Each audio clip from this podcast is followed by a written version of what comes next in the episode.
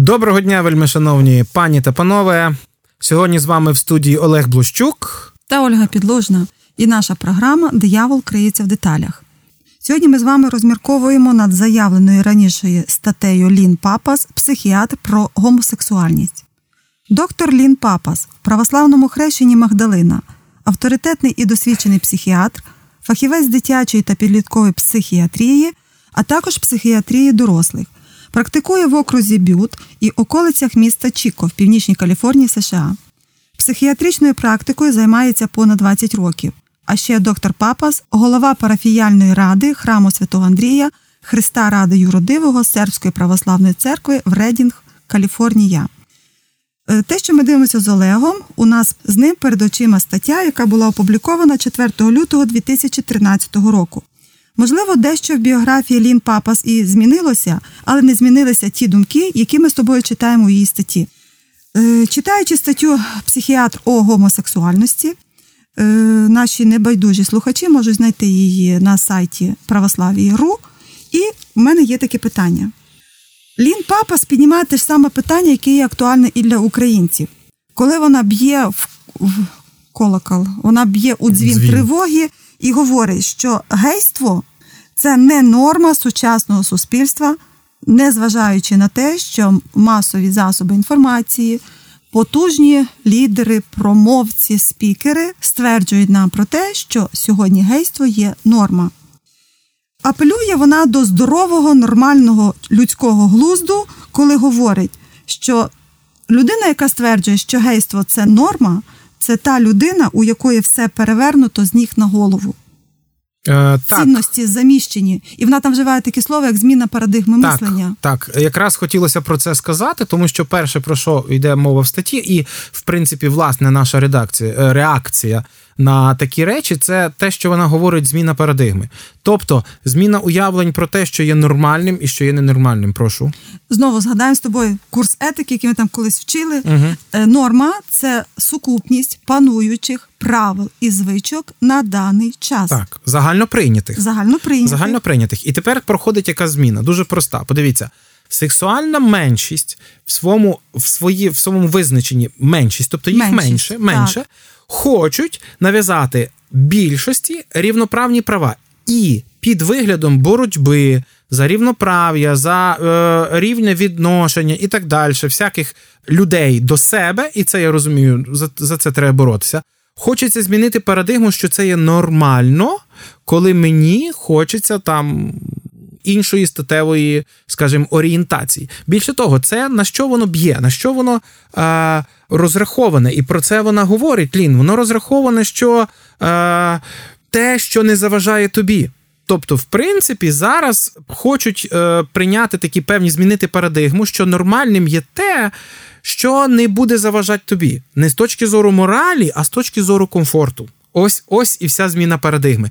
І тому є величезний конфлікт між, наприклад, здоровим глуздом і, скажімо, достатньо консервативною позицією. Тому що консервативна позиція вона базується на тому, що є якісь непорушні норми, межі і рамки, які для прийнятні для більшості. І навіть те визначення, яке Олю сказала ти, воно базується на тому, що є прийнятні норми для більшості, і меншість підпорядковується більшості. Сучасна парадигма, яка насправді це не так. Ти можеш думати, як хочеш. Головне, щоб ти не заважала комусь. І якщо ви здатні домовитися про те, що ми не заважаємо один одному, це можна вважати за норму. І таким чином, саме під таким ракурсом подається проблема е, гейства. Наприклад, відомий композитор Елтон Джон.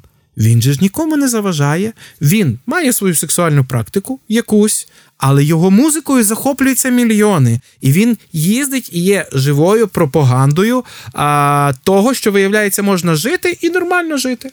Думка, яка щойно прийшла в голову, не знаю, чи має право на існування, але.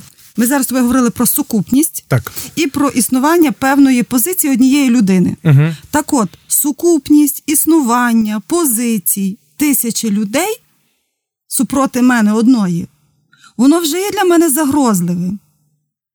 Поясню. Адже це відсутність сім'ї як такої. Позиція однієї людини, які зібралися в коло однодумців, насправді несе загрозу для сім'ї, а сім'я це ж ячейка общества. Угу. Правильно, і саме тому, виходить, іде зараз достатньо цікаве протистояння, коли а, секс-меншини звинувачують а, всіх решту в гомофобії. Вони видумали такий термін, да? тобто фобія, так. боязнь людей або або страх перед людьми гомофобія всі нормальні люди гомофоби. А в а вони гомофіли, не знаю, можна так сказати. Для мене це це не не, не важливо. Можливо, але, пізніше ми розберемося. Але да, але що вони хочуть сказати? І таким чином саме вони займають надзвичайно активну і надзвичайно гостру позицію, і надзвичайно гостру реакцію на будь-які вислови. Наприклад, вони провокують так, вони вони йдуть, вони вдягають навмисно, щоб привернути увагу. Вони шукають самі різних е, конфліктних ситуацій, на яких вони провокуючи інших людей. В карній справі є таке поняття як провокатор. Але чомусь тут це питання заключається, що люди не розважають, коли мене провокують десятки разів якимись, наприклад, відкритими геніталіями і е, якимись речами, які е, симулюють чи чи показують, наприклад, статевий акт між чоловіками на гей-парадах. І потім, коли мами приходять, закривають очі дітям і, і починають щось доказувати, це піднімається на телевізійній картинці, як ви бачите, і так далі, тому подібне. І знову ж кажу, і тут виникає питання не моралі, зміна парадигми, тобто не не те, що е, вони робили недобре, а те, що бачите, ну у нас така позиція, а ви нас не хочете прийняти. І от саме оце іде зміна парадигми, коли змінюється світоглядний кут, як на цю проблему треба дивитися. А тепер все ж таки хто що, а я про сім'ю.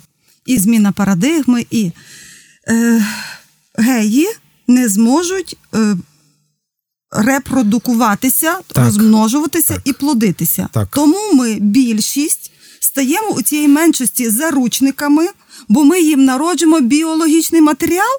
Так.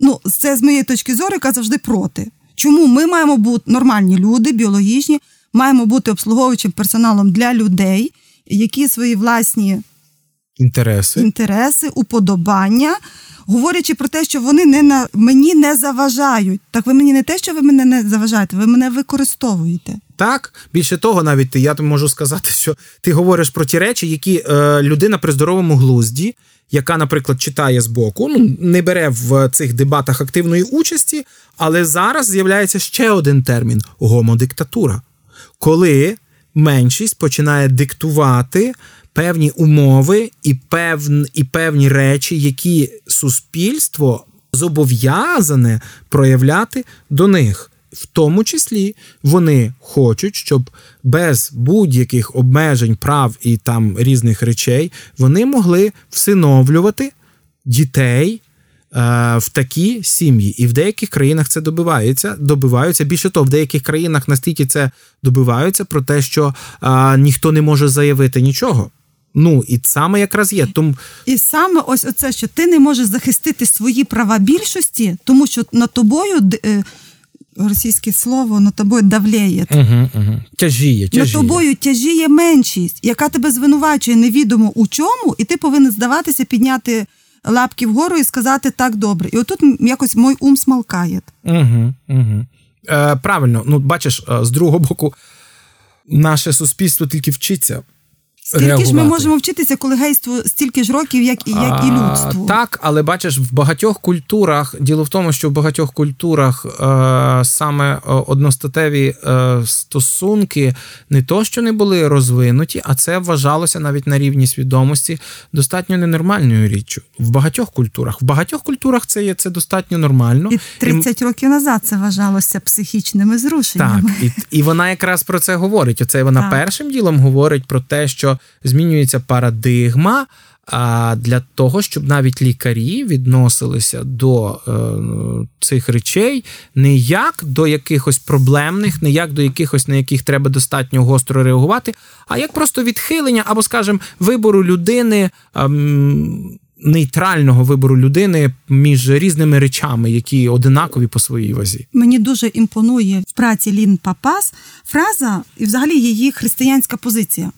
Вона себе позиціонує як православна християнка. Там вона описує досвід, коли до неї приходили і казали, ти ж повинна бути для хворого, як та була раса. А вони, коли на тебе дивляться, бачать хрестик, то вже вони вже нібито розуміють, що ти вже трошки-трошки мислиш не так, як вони хотіли би тобі довіритися. Тим більше вона мала юридичні розборки з владою, одним своїх з одним своїх клієнтів, які її звинувачували в те, чомусь такому е, незрозумілому. Але мені подобається її позиція, і я її зараз зацитую.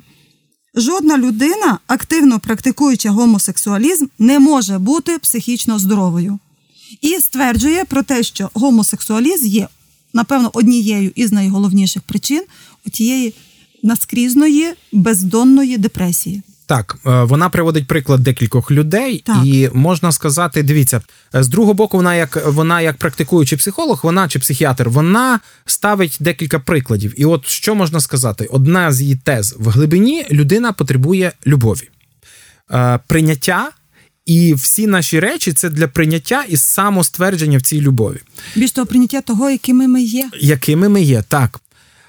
Джерела цього прийняття по Біблії, ми розуміємо, є тільки два. І для багатьох християн я скажу: насправді це не диявол. Насправді це або Бог, або моє его. Все. Е, Диявол просто використовує наше его для того, щоб ми могли подумати, що він щось може. Насправді він просто ангел. Чому я це кажу? Тому що якщо ми не приймаємо в Бога те, якими він нас створив, а це надзвичайно важливий.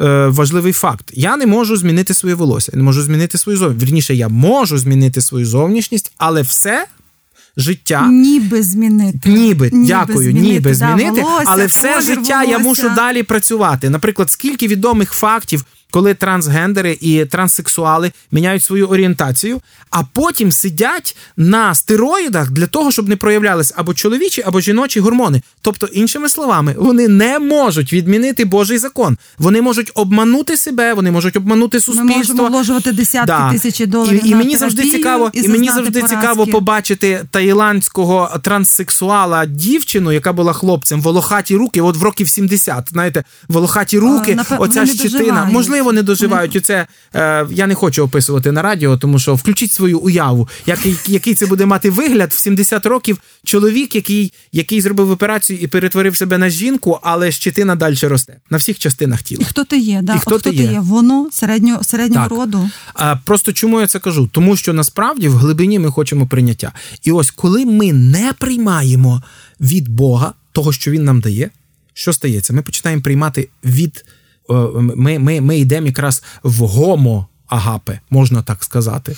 Дуже мудро, дуже так. толерантно. Я так навмисно, толерантно, ніжно, тому що і ми і тоді ми починаємо шукати або в собі, або в людях, або ще в якихось людях, або там в інших моментах. І що стається далі? А далі стаються ті речі, які, е, як завжди, е, супроводжують нас, е, коли ми беремо в собі, чи коли в іншому. Через деякий час ми починаємо розчаровуватися. Через деякий час ми, ми нам починається приїдатися, це вганяє в нас. Що таке депресія? Депресія це спіраль, яка спускається вниз. Тобто, коли я ходжу по колу, я знаю вихід, мені треба просто зробити крок в бік, але це вимагає від мене болю. Тому що е, це треба порвати якесь своє замкнене коло.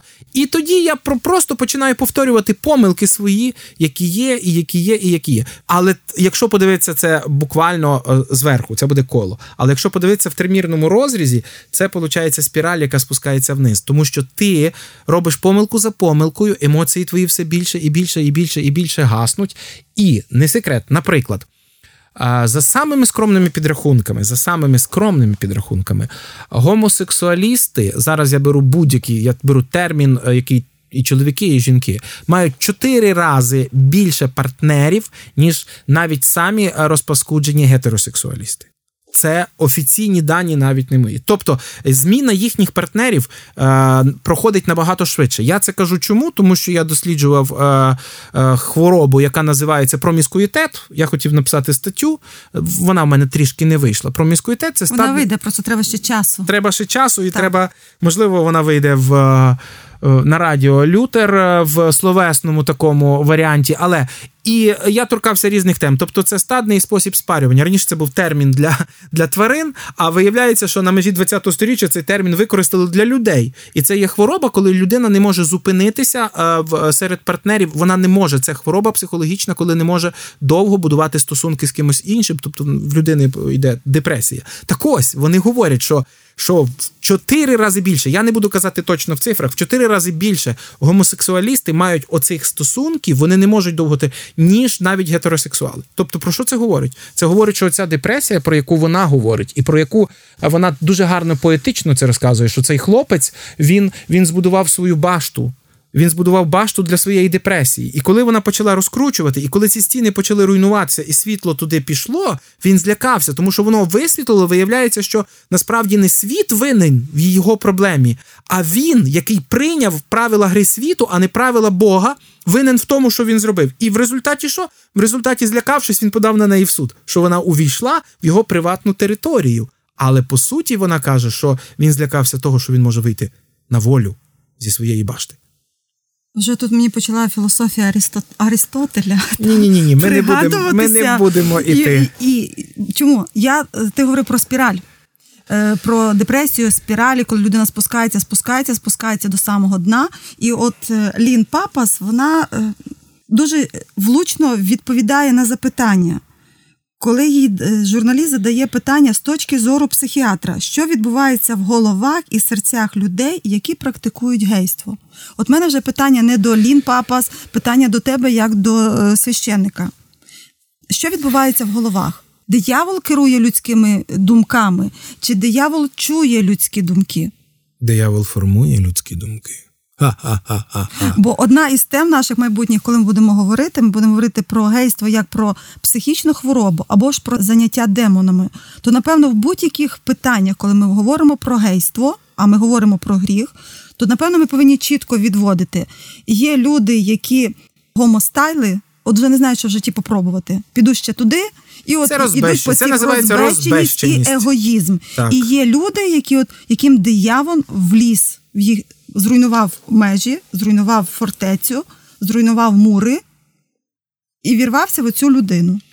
Е, для пересічних е, наших слухачів ми не будемо зараз е, будувати концепти, якісь надзвичайні, тому що є як мінімум три місця. Я проведу просто таку загальну аналогію. Дивіться, в цьому світі інформація це найперше, чим можна маніпулювати, і те, що найсильніше, насправді, тому що, наприклад, Ісус каже: пізнайте істину, і істина вас зробить вільними. Тому ми розуміємо, що інформація це та річ, і, наприклад, Бог каже: на початку було слово, і слово було в Бога, і слово було Бог. І словом Бог створив, і слово стало плоттю, прийшло до нас. І по суті, якщо взяти інформація або вплив на людину, він проходить саме таким чином. Чому я це кажу зараз?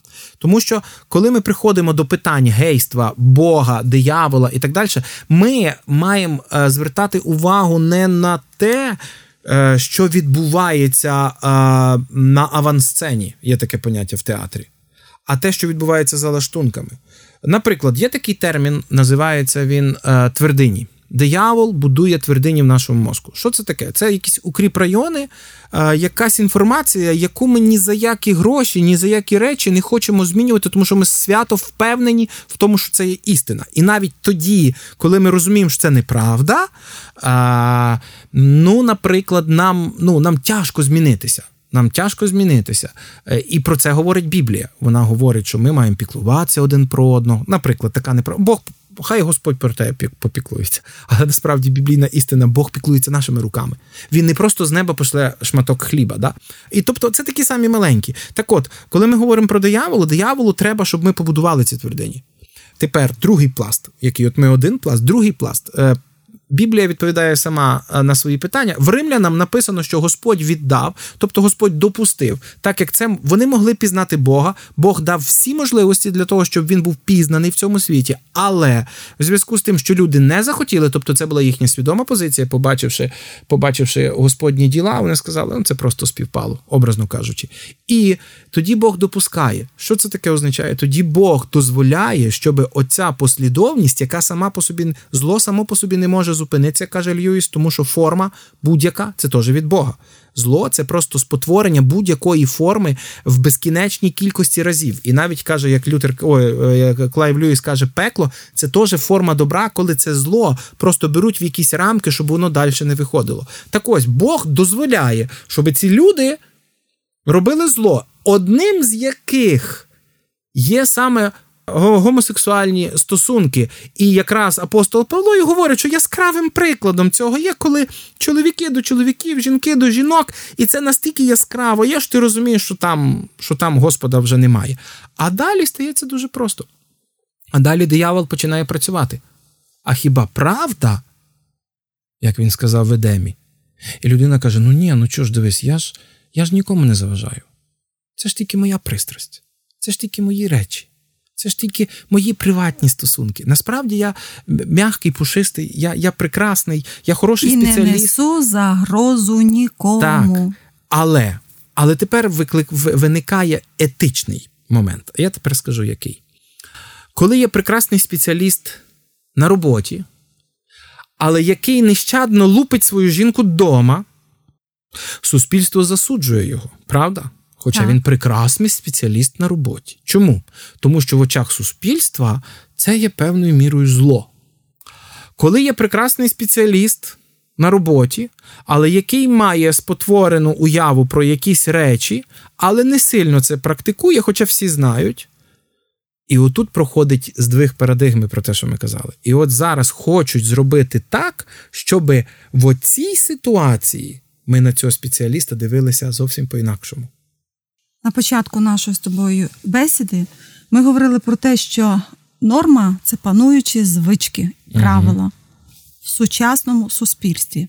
Якщо ми задамо питання, яке є сучасне суспільство, Лін Папа спише, що воно безбожне. І ніхто не суперечить цього, і теологи, і філософи, вони всі говорять, ну, якщо підвести висновок, що перед лицем Бога ми живемо без Бога. Знову, а чому, чому ми вивели Бога за межі нашого життя свідомо? Хоча підсвідомо ми розуміємо, що є певна сила абсолюту. Взагалі, для мене це слово безбожне суспільство. Воно для мене якесь таке із е, царини філософії екзистенціалізму, де ми можемо говорити, що це як ота фраза одіночество в толпі. Угу. Як ти влучно пішла Са- саме самотність у натовпі. Як ти влучно пішла саме туди, звідки воно виникло? Тому що оця ідея винести Бога поза межі, поза рамки життя суспільства, воно виникло у Франції під час оцих величезних революцій, заворушень і всіляких таких Особливо речей. Особливо ця велика французька так, так, так, так. Просвітництво. Просвітництво це взагалі жахи. Просвіт... Так от, якраз основна ідея просвітництва полягала в чому? В тому, що релігія, яка стримувала до того часу моральні певні речі, є зло, і французький парламент проголосував про те, що в нас буде релігія відділена від держави, і таким чином парламент скажімо так, він він знімав себе моральні відповідальності, якщо це виходило в, в, входило в конфлікт з панівною церквою того часу. Я розумію, що католицька церква Франції це явно був не показчик, тому що коли е, священники мали по 10 коханок, і всі це знали, і разом з тим він потім давав причастя, і ну і таких багато історій, там багато грошей, і так і всього. Я розумію це все, але саме ідея просвітництва була витягнути чи, чи виключити церкву церкву життя суспільства. І для того, те, що ти казала, і тут, до речі, в статті дуже цікаво, для того видумали оцей термін, що наука. Вони взяли це від Декарта, хоча Декарт насправді не хотів е, саме таку ідею мислю, значить, існує. Він хотів доказати сам собі, як людина може довести про те, що вона існує. Але звідти вивели такий, е, як там логіка чистого разума, чи чи я забувся, як як називається ця праця, яка була, коли просто розум ставився, розумність ставилась на перше місце. Це був той самий стоїцизм старий, який був колись, коли в Римській імперії стоїки говорили: мене відрізняє моральність від тварин, тому моральність це нормально, і я хоч маю показати. І е, так само стало тоді. І ось ось тут далі в цій статті було цікаво, да, коли коли до неї підходить е, е, її керівник і говорить, що ти християнка, і це впливає, і ти зніми хрестик, тому що таким чином ти якби програмуєш. А вона каже: ми ж не знаємо, хто є буддист, індуїст, який буде просякувати своєю філософією, а так ці будуть знати. І там використовується оцей термін: ти для них маєш бути табула раса. І існує легенда про те, що насправді наука це табула раса. Це третій нейтральний фактор, е, який розглядає всі факти і всі події з точки зору. Не знаю, якої навіть. Чому? Тому що для мене, як свідомого християнина, я розумію, немає. Ти або віриш в Бога, або не віриш в ну, Бога. А що більше того, то від лукавого. Да, да, да, да, ні, ні, ні, так. І тому неможливо. Я не розумію, як можна бути нейтральним, тому що толерантним. То, ну, толерантність взагалі це таке слово, яке яким зараз можна. Диявол криється в деталях. В деталях. І слово Чому... толерантність, мені здається, з цієї опери. Так, тому що наука сама по собі не нейтральна, тому що саме тлумачення фактів це вже певною мірою релігія. Тлумачення фактів. Дарвін тлумачив по одному, і на цьому виник дарвінізм, який точно так само, як релігія, тому що там так само є білі плями, яких неможливо нам е, пояснити, і він сам казав, що цього немає. Е, Багато яких речей, ну, наприклад, там е, існування існування якихось космосів і галактики, ну ми не бачимо цього. Вчені довели це на кінчику пера. Є такий термін, так? Ой, теорія Вернацького одна чого вартує. Ну, І таким чином виходить, е, ми живемо принципом віри. Ми віримо, що вчені, які поклали своє життя е, на досягнення якоїсь наукової там мети, вони довели нам те і те і те. І ми кажемо: ну це ж доведено, вибачте, яким чином? Чисто теоретично. Я не бачу точно так само, як я не бачив Бога. Тому чому тоді віра в існування безлічі галактик це нормальна річ, і це рахується табула раса, а віра в Бога це упереджене ставлення. Я розумію, ми трошки далеко зайшли, але я зараз вернуся назад. Але я розумію, що легше вірити в мільйони існуючих каменів, які літають в космосі. І я казку, розумію, в казку, в легенду, ну, міф. ніж вірити в Бога як особистість, до якого я прийду і дам звіт. І ось тут якраз виникає Отут якраз ми вертаємося до нашої теми. Чому? Тому що тому що якраз і є про те, що легше вірити, що це нормальна річ для сучасного суспільства, ніж дати їй моральну оцінку. Легше е, легше повірити в те, що, можливо, ми там щось не розуміємо, от в таких глибинах їхньої підсвідомості, а, І тому давай, може, ми не будемо виставляти свою віру в Бога, яка буде зачіпати їх, дратувати. Ну, бо це ж, в принципі, якби питання віри, а не науки. Але насправді питання віри просякають все. Якщо я вірю в те, що є якісь надприродні сили, які впливають, то від того, як я їх буду називати, я так і буду вірити. Тобто, як я їх буду персоніфікувати, я завжди кажу: легко вірити в якогось Бога ефемерного, тяжко вірити в Ісуса Христа. Тому що Ісус Христос це конкретна історична особистість, який який зробив конкретні речі, конкретні діяння, які пізніше були трактовані як спасаюча дія для всього людства. Багато людей вірять в Бога, але вони говорять, коли ми підходимо до Ісуса Христа, ми в нього не віримо. А Біблія говорить навпаки: хто має сина, той має Отця і має життя. А хто не має сина, хто не вірить в сина, вірніше каже Іван, той не має життя.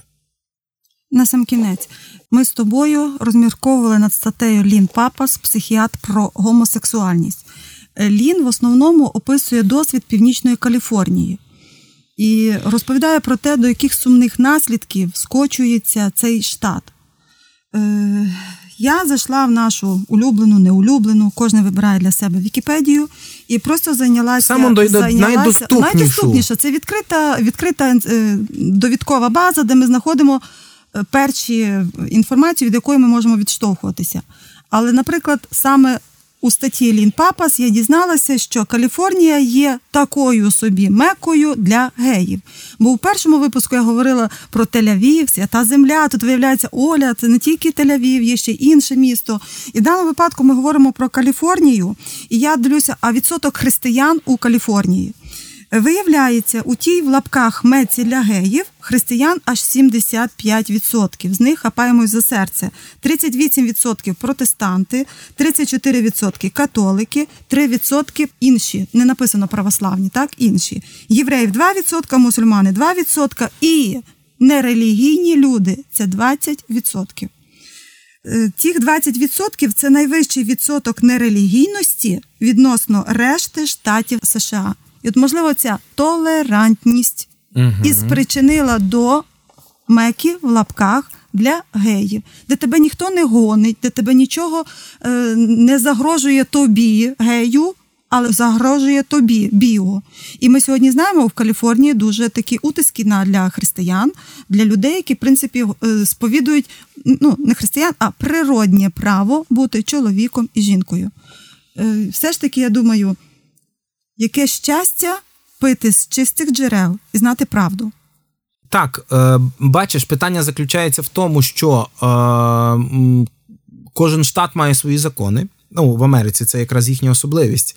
І... Але ми говоримо про відсоток нерелігійних так, так, чекай, людей. Чекай, та, так. Ага. Але і якщо в якомусь штаті якійсь частині населення вдається нав'язати іншу думку, а, це може відбуватися там. Чому я це зараз кажу? Тому що коли ми говоримо про, по-перше, вплив, ми маємо вернутися до початку передачі, якого є меншість і є більшість. І меншість хоче, щоб більшість сприймала. Так ось активна позиція меншості сприяла тому, що тепер більшість не може зробити е, нічого. Подібна ситуація, я тобі скажу, коли було були певні закони у Франції прийняті так.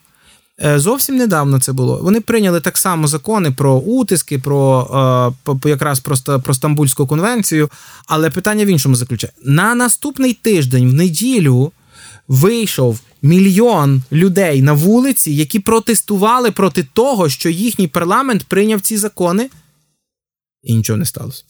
Не дивлячись на те, що величезні натовпи були, це тільки я тільки пам'ятаю в Парижі. Було е, парламент сказав: розумієте, ми, ми вже прийняли. Тепер тільки через через референдум відношення до цього. Ну я розумію, що на, наразі в ті події, які відбуваються в Франції, е, жилети, оці е, протести, їм зараз не до того. Час проходить. Закон втрясається, він осідає в головах людей, і я думаю, що через деякий час просто-напросто вже навіть ніхто не підніме це питання, вже пристосуються. Те саме десь торкається і і гейство, наприклад, в ж самих деяких штатах Америки, особливо, якщо ми візьмемо до уваги про те, що змінюється не тільки парадигма а, сексуальної орієнтації, зміню, має змінюватись парадигма а, церкви і голови людей, який а, більшість населення зараз починає жити в містах. Це зовсім інше світобачення, зовсім інші швидкості, зовсім інший підхід до життя. І церква має зараз виклик, як говорить Тім Келлер, один з е, сучасних великих християнських діячів, щоб змінитися самій, вона має стати церквою міста.